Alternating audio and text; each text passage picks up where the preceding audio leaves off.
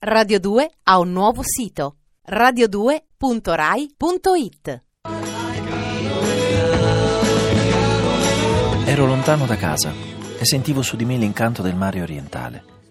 Nella luce del crepuscolo lo udì battere sugli scogli e capì che mi attendeva appena oltre la collina, dove i sinuosi salici si piegavano al cielo sgombro e alle prime stelle della sera.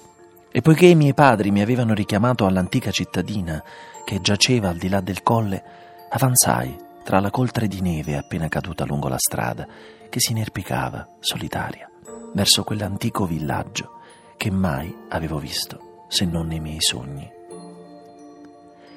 Era Iuletide, la ricorrenza che gli uomini chiamano Natale, pur sapendo in cuor loro che è più antica di Betlemme e di Babilonia, più antica persino di Melfi e dell'umanità stessa.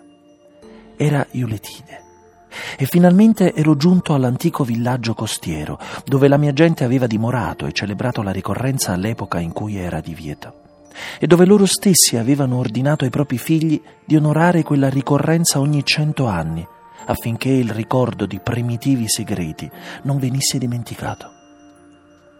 Il mio era un popolo antico, già antico quando questa terra era stata colonizzata, 300 anni addietro. E anche strano perché parlava un'altra lingua prima di imparare quella dei pescatori dagli occhi azzurri.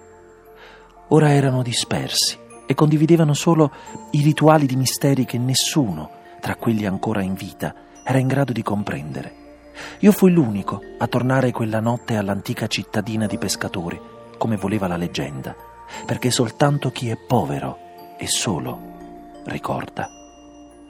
Howard Phillips Lovecraft, La ricorrenza. Radio 2 ha un nuovo sito radio2.rai.it